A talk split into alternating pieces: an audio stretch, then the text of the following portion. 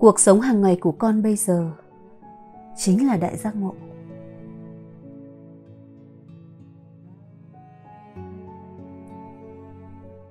Một học trò hỏi, con nghĩ giác ngộ là khi một người nhận ra người đó luôn là biết và không còn quên sự thật đó nữa. Nhưng con cũng học là nhận ra hay lúc nào cũng nhớ, chỉ là nội dung của biết, hiện ra và biến mất trong không gian của biết. Trong khi biết thực sự, giác ngộ thực sự luôn ở đây. Cho nên, con không thể hợp lý hóa được giác ngộ. Nó có vẻ vô lý với con. Làm thế nào để giải thích thời điểm một người chuyển hóa, từ vô minh thành giác ngộ. Trong suốt trả lời, thứ nhất, con đang nói ở góc độ của cái tôi. Tôi là thân tâm này. Góc độ của tôi là góc độ tin vào suy nghĩ. Khi con tin tôi tu, tôi chứng. Con đang tin vào nội dung suy nghĩ. Nhưng thực ra, cái đấy chỉ có trong suy nghĩ thôi. Con nhìn mà xem, tôi nằm ở đâu trước mặt? Tu hành nằm đâu? Không thấy, nhưng mà vẫn có cái tôi tu hành.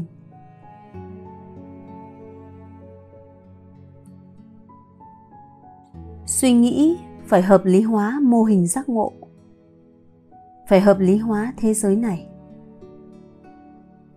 Nó phải cho giác ngộ vào một mô hình nào đó mà nó có thể nắm bắt được, phân tích được, hiểu được.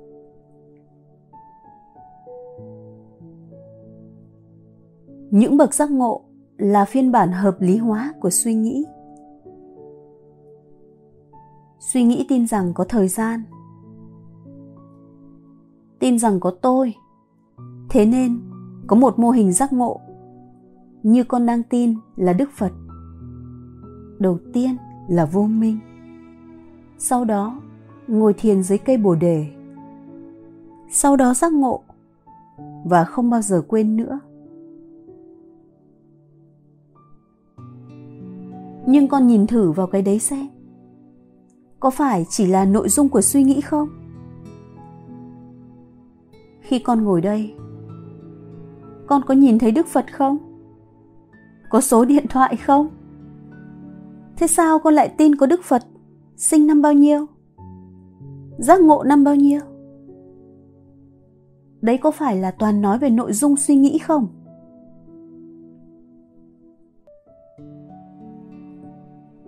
Như vậy sự tu hành và sự giác ngộ có thật không?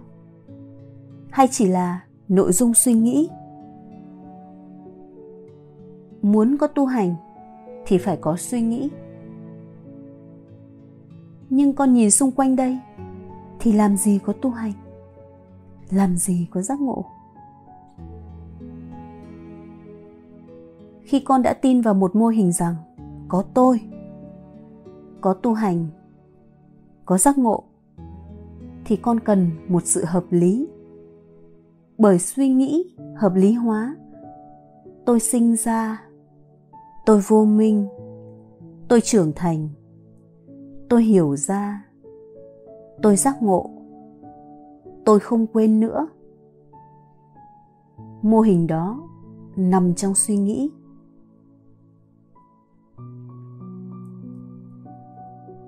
Nhưng trong thực tế. Không thể có ai đi tu. Không thể có ai giác ngộ. Không thể có sự nhớ, sự quên.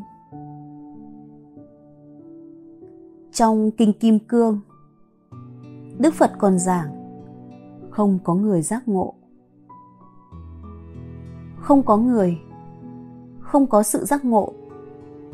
Mà lâu nay con tưởng cái đấy, chỉ là mô hình suy nghĩ, để hợp lý hóa thôi.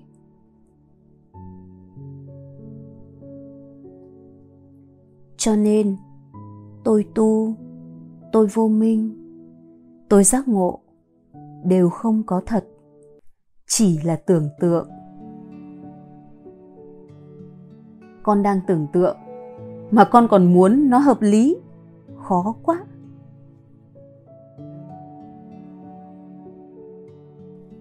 Thứ hai, đã là tưởng tượng. Sao cần phải hợp lý? Ví dụ, hãy thử tưởng tượng con đi bộ một bước từ hôm nay về ngày hôm qua. Tưởng tượng xong rồi, làm thế nào con có thể hợp lý hóa nó?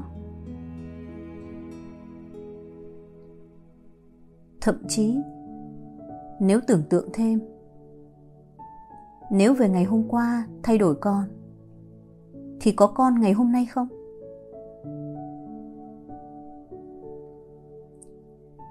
Hợp lý hóa thế nào bây giờ? Con có thể tưởng tượng một cánh cửa thời gian nào đó. Nhưng nếu, liệu quay ngược thời gian, giết người trong quá khứ đi, thì còn có người để dùng cánh cửa thời gian nữa không? Hại não chưa? Bởi vậy, con tưởng tượng một người giác ngộ thì dễ. Nhưng con tưởng tượng tiến trình giác ngộ thì rất khó. Mâu thuẫn của con rất dễ lý giải. Tưởng tượng ra thì dễ, hợp lý hóa nó thì khó. Con có thể hợp lý hóa bằng cách đọc hết sách vở nhà phật tu hành, ba a tăng tỷ kiếp thế nào? Đoạn trừ từng phần vô minh thế nào? Nhưng nếu con nhận ra, đấy chỉ là tưởng tượng, thì xong luôn. Nó không cần hợp lý. Đã tưởng tượng, sao cần phải hợp lý?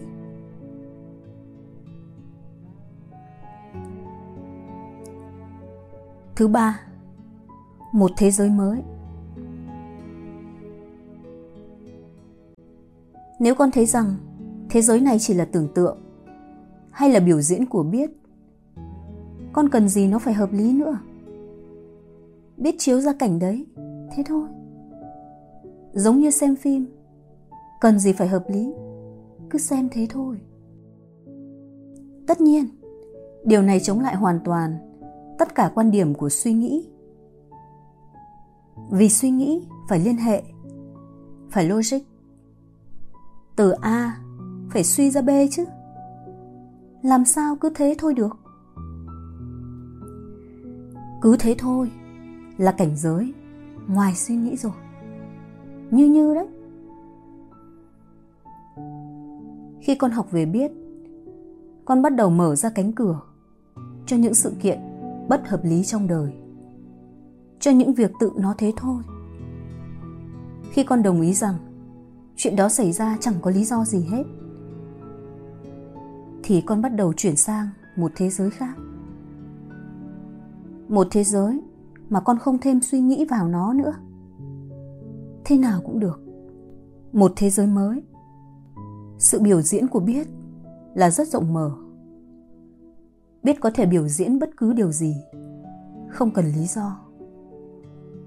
Mọi lý do đều do tâm trí bịa vào cho nên con có thể hoàn toàn tự tin rằng con có thể giác ngộ bất kỳ lúc nào cũng được. Chẳng cần lý do gì. Ngộ là ngộ. Hết. Thứ tư, khi mình ngộ, mình nhận ra, hóa ra mình đã ngộ từ lâu rồi. Đùng ngộ nghĩa là mình chợt nhận ra mình là ai không phải đùng một cái. Mình nhận ra mình là cái gì đó khác. Khi mình tưởng mình chưa giác ngộ, thì mình đã ngộ từ lâu rồi. Chưa giác ngộ chính là chân giác ngộ.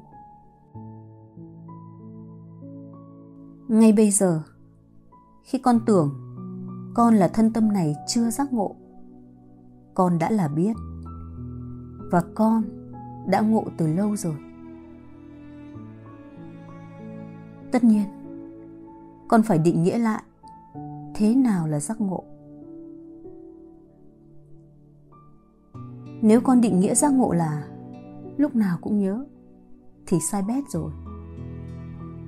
Với định nghĩa đó, làm sao con đang ngộ được? Khi con đang định nghĩa như vậy con đang đặt mình vào một tình thế cực kỳ nguy hiểm. Mong manh. Bởi con đang muốn đạt được một thành tựu rất vô thường. Đặt mình vào tình thế ấy, thì lúc nào cũng cảm thấy có một khoảng cách với sự thật. Lúc nào cũng thấy mình cố một bước nữa. Với một tí gì đó nữa, thì mình sẽ lúc nào cũng nhớ. Nhưng nếu con đặt con vào vị thế. Con luôn là biết, lúc nào cũng đang ngộ. Thì chợt, toàn bộ câu chuyện, lúc nào cũng nhớ và lúc nào cũng quên. Chẳng còn ý nghĩa luôn.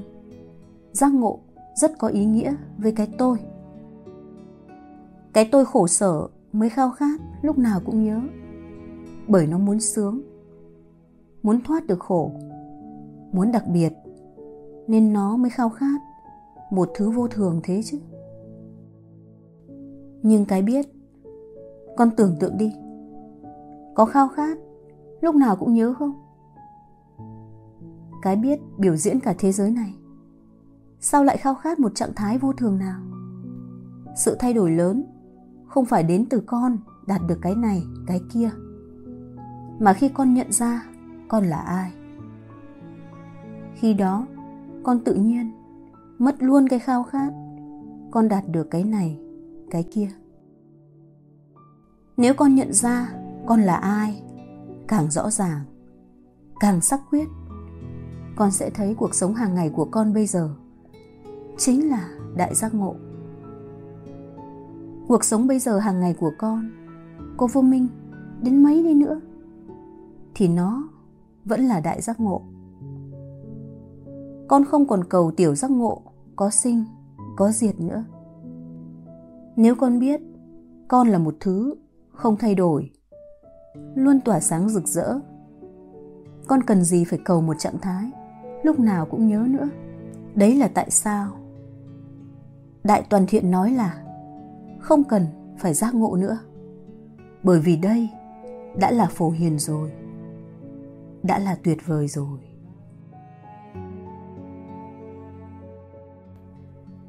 Thứ năm.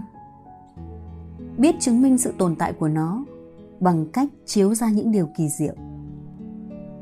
Khả năng đáp ứng của biết rất kỳ diệu. Nếu con khao khát trạng thái không bao giờ quên, biết có thể biểu diễn ra như vậy luôn cho kinh. Thế mới là kỳ diệu chứ. Những điều kỳ diệu chứng minh sự tồn tại của biết biết có khả năng biểu diễn, muôn vàn phẩm tính. Có thể biểu diễn ra phật cũng được, và biểu diễn ra kẻ giết người hàng loạt cũng được. Nếu biết không biểu diễn ra được bất kỳ điều gì, có phải khả năng biểu diễn của biết bị yếu đi không? Mọi chuyện sẽ thay đổi khi con nhận ra con là ai. Trước đấy, thế giới của con rất là mâu thuẫn sau thời điểm đấy, mâu thuẫn thế nào cũng được. Bởi vì nó chỉ là trò của suy nghĩ thôi.